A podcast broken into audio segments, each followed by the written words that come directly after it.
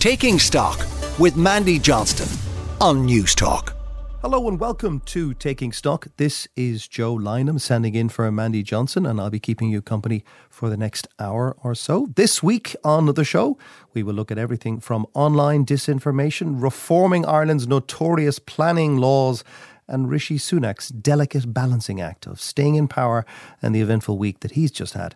And you can email us, taking stock at newstalk.com. But let's start with planning. An Bord Pleanála should, according to its own rules, make a planning decision within three months of receipt of an application to build something. On average, developers don't hear anything for at least a year, and it could take a further two years before the shovels actually go into the ground after objections, appeals, and judicial reviews. But is the saviour to planning delays on its way finally in the form of the new Planning and Development Bill, which was making its way through the Oireachtas at the moment. And I'm joined by Conor O'Connell, who is the Director of Planning and Development at the Construction Industry Federation, which clearly has skin in the game. Hello, Conor.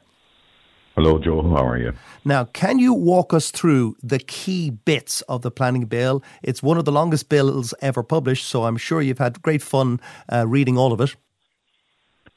Uh, to be honest, Joe, we're still assessing it. We've had uh, legal eyes look over it, planning eyes look over it. We've looked over it ourselves. It's over 700 pages, as you've said, third largest piece of legislation in the history of the state. So it does deserve careful analysis um, uh, and a careful read through. Look, there are positives in it. You know, the reform of board on board and all uh, the timelines in relation to the assessment of uh, planning applications the inclusion of national policy policy statements in relation to planning, um, some aspects of the reform of the judicial review process, including sufficient intent.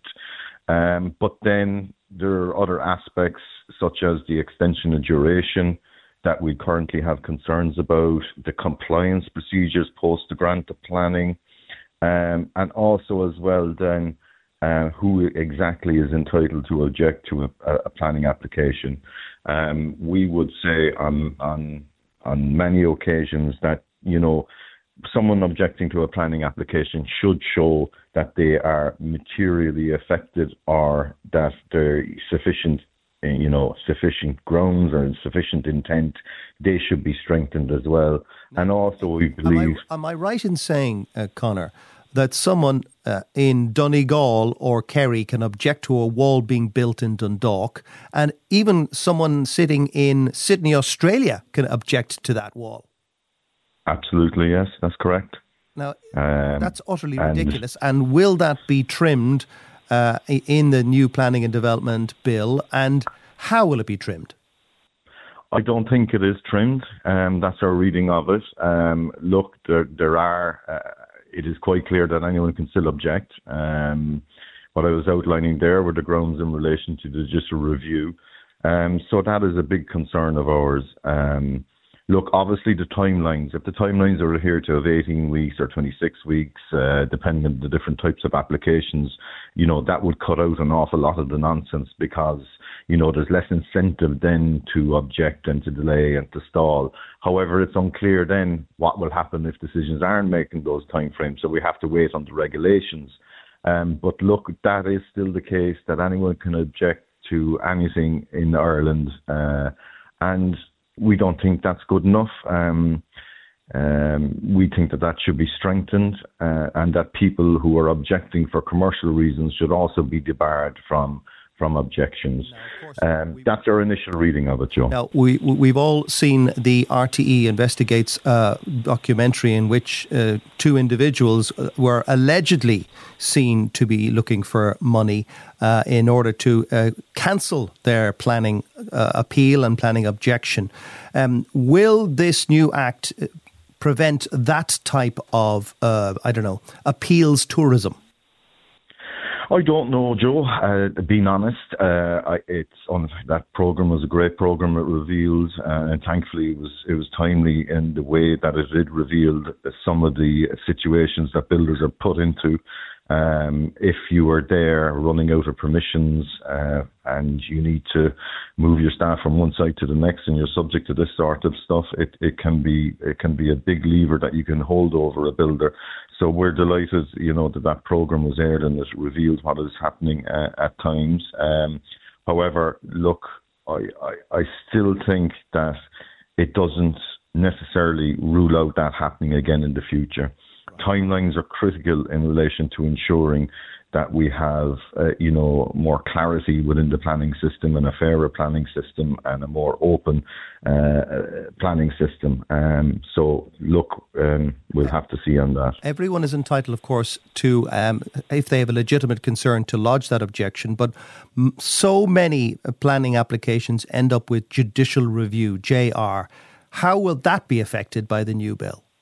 Um, I think the um, the national policy statements will help here, where you know an awful lot of the, the, grounds for the judicial review have either been on environmental grounds or have been on the grounds of a conflict between what's in the local, uh, you know, local authority development plan and maybe national guidance in relation to density or height or whatever it may be. So the issuing of national policy statements, which a local authority must adhere to uh, in their development plan will clear out maybe some of those JRs. Um, but it is fair to say at this stage that we've over 30,000 units caught up in judicial review process. Many of them, from our perspective, would be on uh, minor technical and legal grounds, and we would be very concerned uh, about the very open system we have in Ireland in relation to taking judicial reviews. However, this legislation does talk about residents' associations or other environmental bodies or groups having to be established for at least 12 months. You know, in the in residents' associations, there will have to be a two thirds majority um, to vote of its members to pursue a judicial review. A constitution will have to be in place. So, look, that will help. However, it is still a very open process, and um, you know, public participation is vital in the planning process. Um, but we must remember at all times that all of these objections are, for residential developments are for um, objections on lands that have been deemed by the local authority through the development plan process as being suitable for residential purposes. So surely, if we have to have, have a plan-led process, that an awful lot of this uh, could be ironed out at the public consultation phase when we have our development plans being drafted. These development plans take a long, long time to assess and to get passed by the local authority and the local councillors vote on it. So if a local authority deems a parcel of land is suitable for residential development, well then really when it comes to the planning application stage, there should be no surprises that houses or apartments or duplexes, whatever it may be, are going to be built on this land. There's already been an extensive process undertaken to ensure that those lands are suitable for residential purposes. so, when the development does get published, um, are you saying that, that local objections to houses being built after being published by the council should be ignored? No, but certainly the ground should be narrowed. Um, certainly, it would be very difficult at that once a planning application is made. Um, you know, to make if the national policy state statements uh, that are proposed in the act are implemented, then you know that should remove issues such as density or height from the arguments in relation to why uh, a residential development can't go ahead.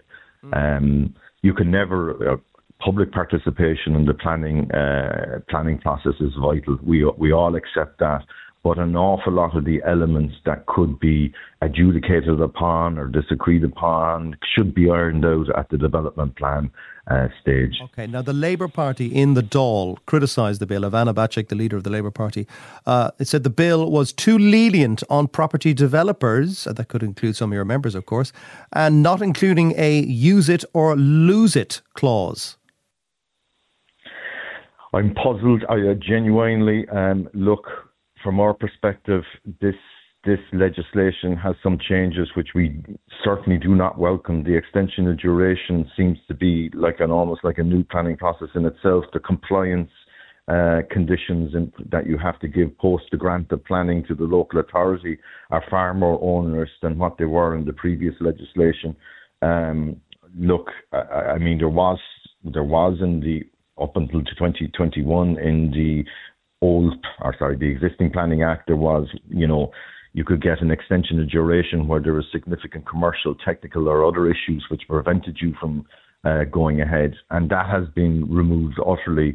And the current or proposed extension of duration provisions are far more onerous than what's there. The compliance provisions as well have changed, whereby uh, currently uh, a builder can issue compliance uh, and his proposals for compliance to a local authority within eight weeks. And if the local authority doesn't request further information, then it's deemed to be accepted. That has utterly changed as well. So there are conditions within this uh, and sections within this planning and development bill that are very onerous from a house builder's perspective. So I really don't understand that that um, that argument. Let's give you a few other views. Uh, the Irish Planning Institute uh, welcomed the publication. Dr. Sean O'Leary, the president of the IPI, said uh, said that it would make recommendations for amending and improving the bill, and a crucial requirement would be the need to adequately resource the planning system across all sectors at national, regional, and local levels to ensure the ambition of the bill is achieved. He's basically saying there's not enough staff out there, which is a legitimate concern. The Minister for Housing, Darragh O'Brien, the guy who's squiring it through the Oireachtas, uh, said the legislation would facilitate increased housing supply. Will it? Uh, well, certainly, um, and probably I should have said this at the start, Joe. You know, we welcome the focus on planning and the supply, uh, and one of the key determinants of the supply of housing is the supply of zoned land, service land, and of course planning. And planning, as we all know, has been a real, real uh, difficult system to navigate. In fact, uh, elements of it, including at Bord Pleanála, broke down during our, uh, the earlier part of this year and late last year. So it is fair to say we very much welcome the focus on planning and how we can navigate through the planning system uh, and de-risk the planning system and give greater clarity to the planning system. And all of that is, is very, very welcome. But ultimately, the comment there, I think it was from the Irish Planning Institute about resources from our members' perspective, one of the key elements for the planning system is that it's adequately resourced. Mm. Um, and is, look, it, is it going to be resourced? Uh, is there money being thrown at this? There is, in, in, in fairness, you must say that look, there's extra funding has been allocated to An Bord Pleanála to recruit more inspectors. Um, look, there were 238, I think, at the beginning of this year. That it, it's going to go up in excess of 300. Um, so all of that extra funding is very welcome, and uh, I understand that proposals for, for extra resources and funding to local authorities as, well um, is in the pipeline. So all of that focus and extra resources, but it's extra resources will be the key determinant of the success of this planning and development and bill. You spoke about An Bord Pleanála that will soon cease to exist. They're going to rename it or rebrand it or something like that. Is, is that just moving the deck chairs around? Uh, to be honest, Joe, I really haven't paid too much attention to the renaming of it. Um, look, uh, our our key concern is that all you know all levels of the planning system are adequately resourced. Okay, housing is an issue at the top of the political agenda. It will be one of the main issues in the general election, which will be held within the next, I don't know, 12 to 14 months. Um, can you see it uh, being a winning vote for the opposition? I don't know. Um, I, I, honestly don't know, Joe. Look, all but we're, we're, a non-political organisation. We just we just work within the within the framework and try and make and advocate and represent on what will improve the framework for housing supply. But ultimately, irrespective of whatever political party or parties or minister is in power, ultimately the supply of housing will be determined by the supply of zoned land, the supply of service land, the supply of planning permissions, and that we have an affordable, viable you know, home that we can deliver. And unfortunately, there are pressure points, especially in relation to planning at the moment. Um, measures have been introduced to improve viability and affordability, such as the development waiver and the re- water rebate scheme and the first home scheme, help to buy scheme, etc. All of those are very welcome. But also another element of planning that's currently under review that's equally as important to the supply of new homes is the revision of the national planning framework. And we've got to ensure that we've enough zoned and service land in the areas of high demand so that we can meet our housing targets. And it is not an exaggeration to state at the moment, Joe, that our, some of our members in certain areas are reporting that they're literally running out of planning permissions on zoned and service land to deliver housing. Right. So it is vital that we get um, that we fix these uh, within the next, you know, within the next few months, literally, uh, and that we have policies that can be that can ensure we have more zone service land and planning permissions in place. Conor, thank you so much. That's Connor O'Connor, thank you very much, the John. Director of Planning and Development at the Construction Industry Federation. You are listening to Taking Stock on Newstalk with Joe Lynam standing in for Mandy Johnston. After the break, we'll ask whether the Digital Services Act is actually keeping the internet safe or will it keep it safe?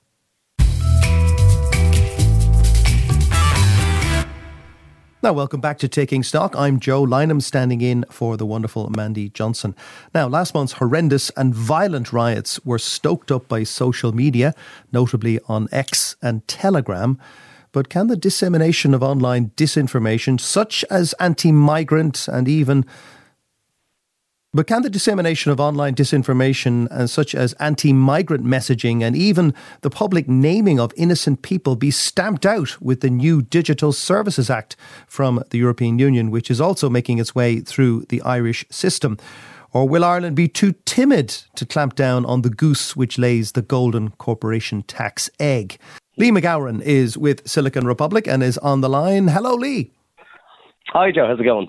Not too badly. Can you walk us through what the Digital Services Act is because it's a substantial piece of EU wide legislation? Well, I guess, I guess the Digital Services Act is essentially the EU's attempt to regulate the internet and to curb the spread of harmful content online, whether that be, as you were saying, you know, the spread of hateful content on social media platforms. And I guess in particular, harmful content for children and teenagers um, for various online platforms, and I guess in particular social media platforms like so Facebook, TikTok, Instagram, that kind of thing. Um, it's the sister act to another piece of landmark regulation called the Digital Markets Act, and I guess both of them together is a way, I guess, is the EU's attempt to rein in on big tech whether that be through the DMA's um, control that some of these companies can have, the dominance they can have in certain sectors, and then the Digital Services Act essentially putting more onus on companies to regulate the content that appears on their platform.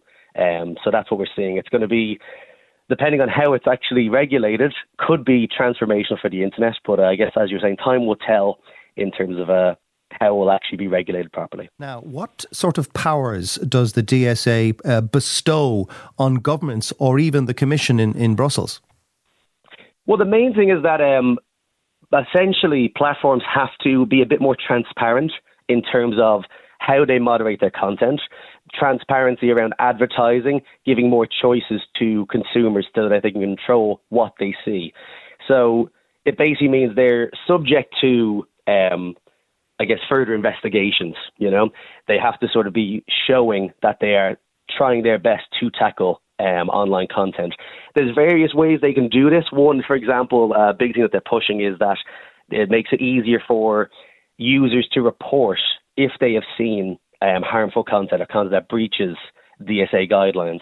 And then they'll need to be able to show that they can quickly and effectively remove that content. Um, if companies fail to comply with some of these rules, then they can face pretty significant fines. I believe it's um, it can be six percent of their global turnover.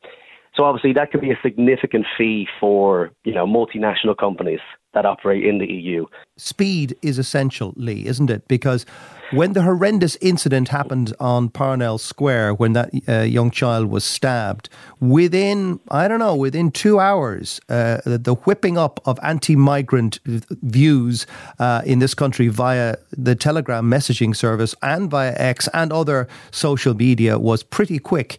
And it, it appears as if the government were powerless to take that stuff down. Will the DSA enable that in the future?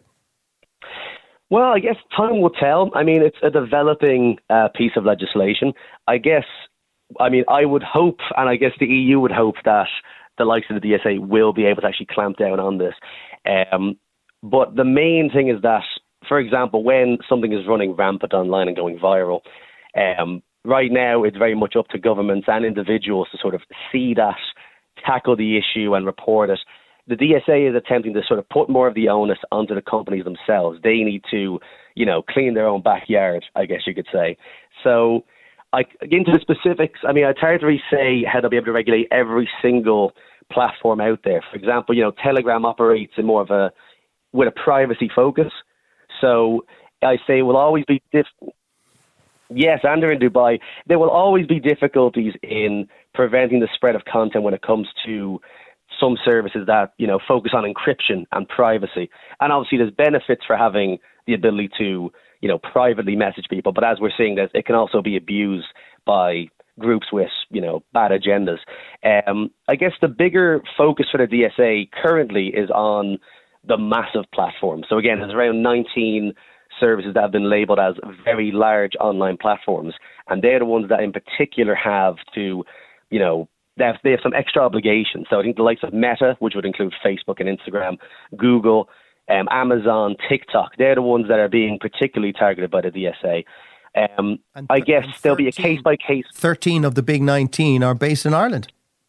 Yes, and this is, well, unfortunately, this has been true for lots of regulation in the EU, which is Ireland definitely ends up having to take the, uh, the brunt of enforcing the regulation. And we saw that with GDPR and, you know, the fact that so many companies are headquartered here.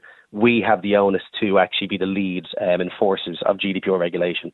So there will be a similar um, stance taken when it comes to the DSA as well. And that means uh, that other regulators, other national regulators, as part of a European uh, wide body of regulators, um, bully Dublin into taking action. We saw it with GDPR, where whereby uh, certain governments, including Austria especially, um, objected to the very small fines and the slap on the wrists that the uh, Irish Data Protection Commissioner imposed on the huge platforms. Absolutely, yes. The uh, the DPC has been subject to um, a lot of criticism over the years. Now, again, I mean, to be neutral on this matter, the DPC does handle lots of massive GDPR cases, and they have issued record fines over the years. But many groups and um, various politicians have referred to them before as a bottleneck for GDPR enforcement. Um, there's also the issue that many of the fines that they issued, which are some of their biggest fines, um, were enforced upon them by the European Data Protection Board. Their original yeah. uh, plan to fine was not as big. So yeah, there has been issues. All eyes will be on Ireland for the next batch of regulation. I feel like the EU has um, will have learned from the issues that existed with um, GDPR enforcement, and we'll be probably taking a bit of a closer eye on how Ireland handles indeed both we, the DMA and the DSA. Yeah, and we have a new body uh, the Coimisiún na Meán, uh, which uh, mm-hmm. is supposed to look after these things. We've interviewed Jeremy Godfrey before, the boss of the Coimisiún. Um, does he and his team, do they have the resources? Do they have the expertise? Can they act swiftly? And are they going to prevent what we saw last month in Dublin? Well, when it comes to can they prevent specific issues, I would say about time will tell. And also, I think we're going to see case examples that will help to push further enforcement. That's true for any sort of regulation. You see a horrible example pop up, you know, a landmark kind of ruling is made, and that helps set precedent for the future. In Coimisiún na case, I would say they have a big battle ahead of them. Um, having to be an enforcer for various big tech companies is obviously going to be a major challenge, particularly for a smaller country like Ireland. Um, I think they've hit the ground running pretty well. They've been on a massive recruitment drive, and they're already um, publishing drafts of their online safety code, which will be essentially one part of their broader framework to manage online content. So they have time before the Digital Services Act really is coming into force and before we really need to start regulation. And that will be before um, the summer next year, will it? I believe so, yes. Now, again, it always takes time for these things to actually come into proper effect. I'd say once it comes in, we're going to see initial cases before we really start seeing results. But um, I think they have more time to prepare than than when we saw, I guess, the chaotic uh, result of the GDPR initially for many businesses. Companies are aware that the DSA is coming. Uh, that, that, sorry, companies are aware that the DSA is coming.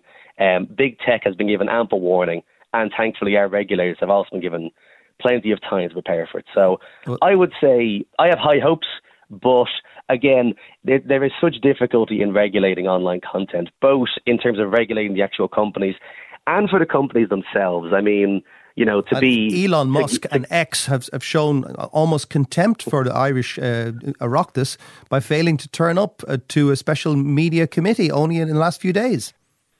That's it, yeah. X, or as I guess as people prefer to call it, Twitter, as it used to be known, um, has definitely taken a step back in terms of online content moderation under Elon Musk's rule. Um, you know, there's various um, various other social media platforms will voluntarily disclose to the EU how they've been trying to deal with misinformation, hate content, you know, to deal with issues with children.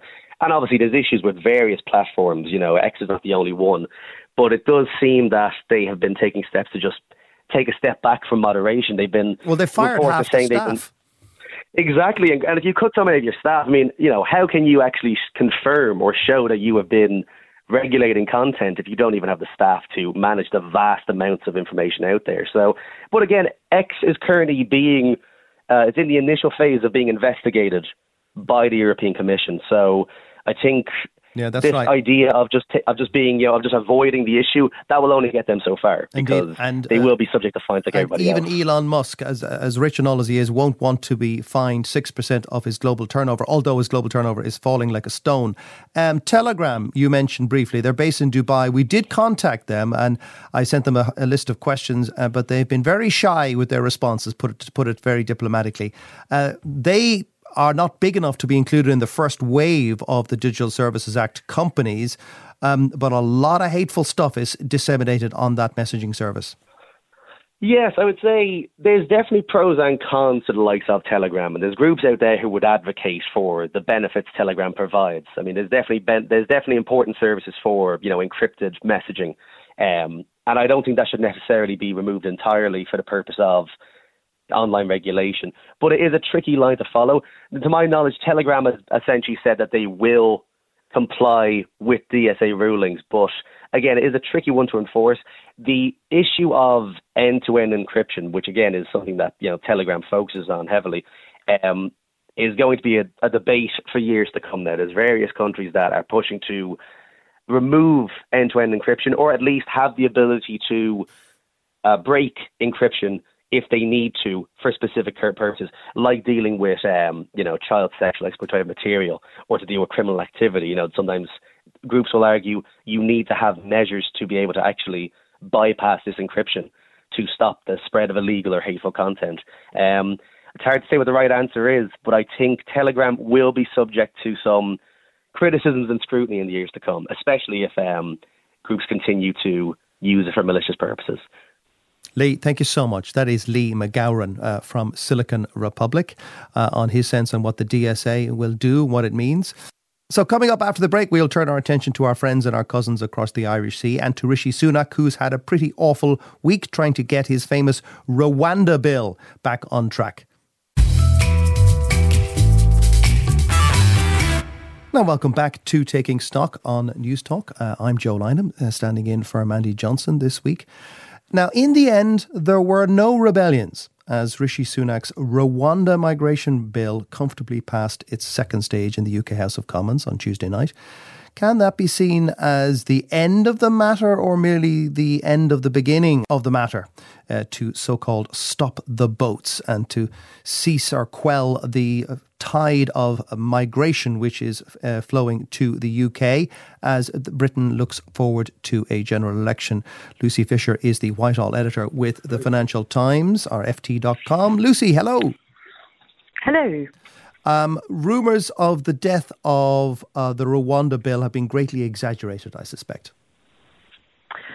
Well, look, I think that is um, that is right, but it's nonetheless been a pretty damaging week um, for Rishi Sunak. While he didn't, in the event, uh, after some last minute scrabbling and an urgent whipping operation, uh, suffer any votes against the policy, I think we saw laid bare the scale of division in the Conservative Party, a pretty unedifying spectacle uh, of uh, briefing and counter briefing. Uh, and, and families you know, fighting with each other and families fighting with each other. Absolutely, right. not just one faction on the right, but five uh, factions uh, now nicknamed by some of the uh, some of the groups the five families. uh, a mafiosi sort of themed name that uh, has made others within the faction um, pretty annoyed. Um, uh, but of course, uh, not the only pressure that Rishi Sunak is facing in the centre moderate wing of his party, the One Nation group, also making clear that uh, they would find it intolerable if Rishi Sunak does bow to pressure, does follow through with his vow to those on the right to tighten up the Rwanda legislation. Now, in Ireland, we don't follow every um, every I that's dotted and every T that's crossed on this story. Remind us why Rwanda, an impoverished country in Eastern Africa, has become so important for such a huge country like the UK. Well, look, it, it, it's because the uh, salience of uh, irregular, illegal migration, the small boat crossings uh, over the channel from uh, France and mainland Europe to the UK have become a really hot political topic in the UK. And the government's really pinned all its hopes on reducing this number substantially to this policy of removing asylum seekers to Rwanda, not just for processing, uh, an idea that you know has been pursued by countries like Australia, but to be based there um, even if uh, asylum is granted. And the UK government's hope is that if these flights get off the ground, if asylum seekers um, are uh, removed to Rwanda, that that will serve as a deterrent from other people making that perilous journey across the channel um, because they will uh, essentially realize they won't be allowed to stay in the UK even if they make it over here. But obviously, you know, we are so far away from, you know, those flights taking off in substantial number. This uh, emergency uh, legislation won't be coming back to the Commons until mid-January, we expect. Uh, and even if it makes its way through there with, without suffering, um, you know, more battles uh, from the, the centrist and right-wing factions in the Tory party, it's set to meet significant hurdles in the House of Lords as well. Now, I read somewhere that the UK government has already spent close to 300 million euro on this Rwanda, and not a single person has been flown successfully to the new asylum camps in Rwanda. This makes it a make or break financial issue, I'm guessing, as well as a political issue. But is the UK public engaged with this? In other words, is this the kind of things that people talk about at the water cooler or in the supermarket or, you know, in the golf club? Well, it's a really good question. I mean, it may not be a sort of a hot topic of conversation, you know, day in, uh, day out at the at the at the water cooler in uh, down the leisure centre. Um, but you know, from the data we have, uh, the pollster YouGov keeps a tracker of the issues that are most important to the public at large. Now that finds that immigration tracks third behind the uh, economy and the NHS for the public at large in, in the UK. But for those people who voted Conservative in 2019, immigration is now the number one issue. Uh, you know, more than the cost of living, more than NHS waiting lists, what matters to those voters. So you can see why the government considers this an existential issue for the Conservative Party at the next election. Is it an important one for the Labour Party, which is streets ahead in the polls, or are they saying anything about this? Well, I think it, it undoubtedly is an important issue for, for Labour as well. At the moment, I think that they have uh, you know, uh, focused their attentions on attacking the government over the failure to get the Rwanda policy off the ground. They say it is a policy that is um, unaffordable, uh, unworkable, and uh, unethical. But there will be, I think, increasing pressure on Labour to spell out in more detail what they would do if, as the poll suggests, they are headed into government uh, next year. Um, because at the moment, it's quite woolly what they've set out. It's a lot of kind of warm rhetoric about smashing the smuggling gangs, um, but not a lot of detail about how they would do that and any other um, p- parts of the policy they'd pursue to try and get these numbers down. Mm. Do you think Sunak will survive this um, bit of legislation? It's going to be back uh, in Parliament at some point, as you said. Well, look, you know, I think he pro- probably has passed the moment of maximum danger.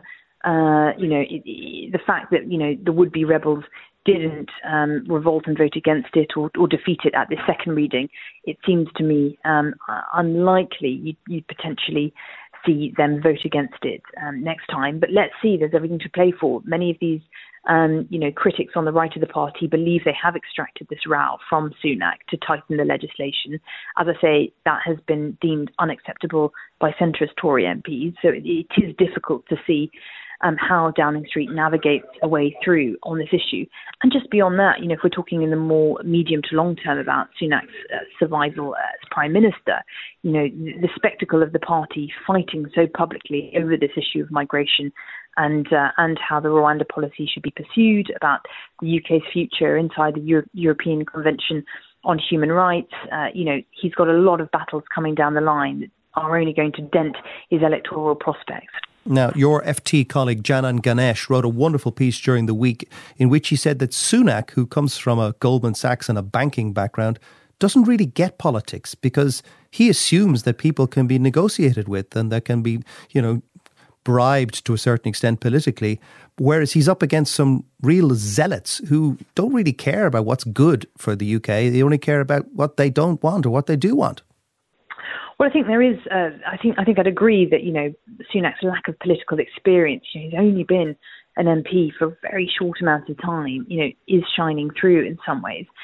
Uh, and you know, it's it's a sort of uh, it's a point that's made by you know, even some of his allies that you know he's very good on the detail, but sometimes um, you know, and that that sort of speaks to his reputation as a technocrat, but sometimes quite short on the vision stuff that you you know you really need to sort of be able to communicate as a leader in order to bring people with you in, a, in an overarching way, you know, and I think he's going to find um, that potentially a challenge when he has to try and pitch his vision of the UK and what a five year term under his leadership would look like um, in the general election campaign. Now, he wasn't just dealing with stopping the boats or um, Rwanda. He had a pretty busy week appearing before the official judge led inquiry into what happened in 2020 during the pandemic. How did he get on? Well, look on that. I think he uh, he survived it pretty well. You know, tough questioning for Hugo Casey, the lead counsel to the inquiry. A big focus on Eat Out to Help Out, um, the scheme he uh, determined and devised as chancellor in order to try and save the hospitality industry.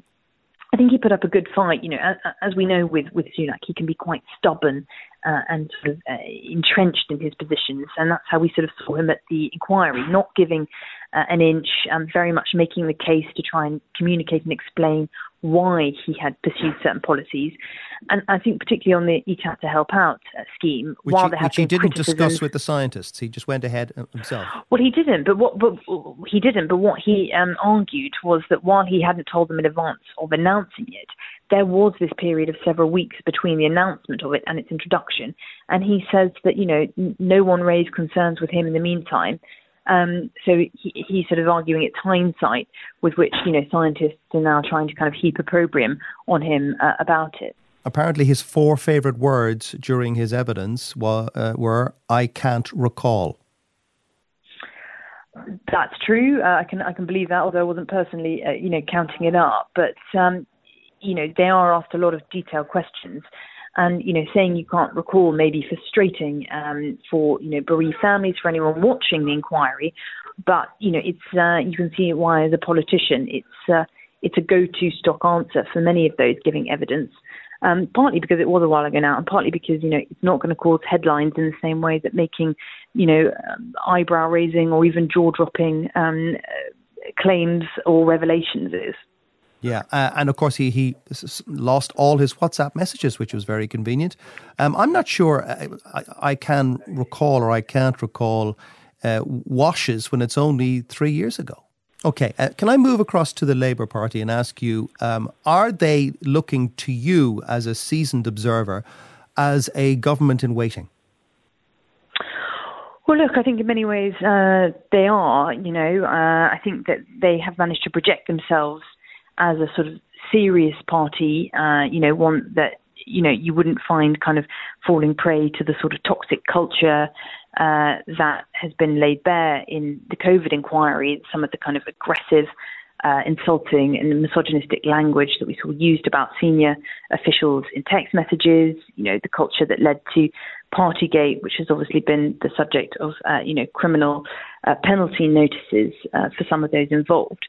However, I do think Labour still has an uphill, uh, you know, struggle to kind of professionalise its operation. You know, there's still a, a, lot of pitfalls it could yet face before we get into the election campaign, uh, and then especially in the short campaign, those final few weeks, which frankly is when most members of the public properly tune into the debate and decide what they make about, you know, policy and particularly what they make about the personnel at the top of the tree. You know, there is this sort of worry among many in Labour that Keir Starmer, again, a bit like Sunak, is very technocratic. You know, has had a very respectable and impressive, you know, career prior to politics, but fails to excite and fails to inspire. And I also think when it comes to policy, you know, Labour seem pretty far behind the curve, given how, you know, we could be seeing an election called as early as spring, in terms of, you know, where their policy and manifesto is at. So uh, it's going to be, you know, a pretty busy time for them as soon as the Christmas break is out of the way. Now, we here in Ireland aren't afraid to slag off Brexit, and I know that the Financial Times is certainly very critical of it. But why won't Labour even talk about Brexit, given the fact that it is demonstrably not working for the UK economy, and polls clearly show that the public regret it. Well, uh, you know, I think the sense was that this was, you know, a democratic referendum and the mandate has to be respected. Uh, beyond that, you know, it was such a divisive time throughout society, families even cleaved apart by, you know, members on, on, on opposite sides of the debate and it got so toxic that there there is a sense they don't want to risk alienating the public. You know, even people who do think that Brexit was the wrong call, many of them don't want to see this, you know, reprised as a question. So I think uh, Labour are very alive as well to the potential attack line by the Conservatives that they are trying to reverse Brexit if they did um, make more noises about it um, that could potentially see them, you know, uh, lose seats they could otherwise have won, uh, especially across the North and Midlands. Yeah, which doesn't look like the case at the moment. What's your best guess on uh, how many seats or votes uh, Labour might oh, get? Gosh, I think it's just you know it, it's far too um, we're far too far out to really say, but it's not looking good for Rishi Sunak. That you know in the past few weeks, despite a number of attempted resets from, you know, in early September, uh, I think it was, you know, the, the bid to kind of row back on uh, net zero policy. Then uh, we had the party conference where he had that abortive attempt at presenting himself as the change candidate. We've had a reshuffle. We've had the autumn statement, and nothing is seeming to move the dial for the Conservatives, who are hovering at the sort of, you know, an average of 20 points behind uh, Labour. Do you, so, not, do you not get a uh, sense uh, that know, the public has made up its mind and that literally nothing that the Tories do uh, is going to shift that after 13 years in power? Well, I think nothing, in, in, you know, this far out from the election appears to be having any effect from them. I think Labour, you know, have been circulating the message in the past week or two that the short campaign of recent elections, you know, whether it be Spain, Australia, or recent-ish UK elections, 2015, 2017, we've seen, you know, vast swings in the polls um, that have seen the narrative shift dramatically uh, and the eventual results, you know, shift dramatically from what was predicted by the polls only a few months out. So I think Labour are very alive to the idea that, you know, this isn't set in stone. Um, while, you know, morale in the Conservative Party, even at pretty senior echelons now, is very uh, pessimistic. Um, you know, I, I, think there has been the sense that uh, election dynamics are quite volatile in, in the recent uh, in the recent few, few years, and therefore nothing can be taken for granted by Labour.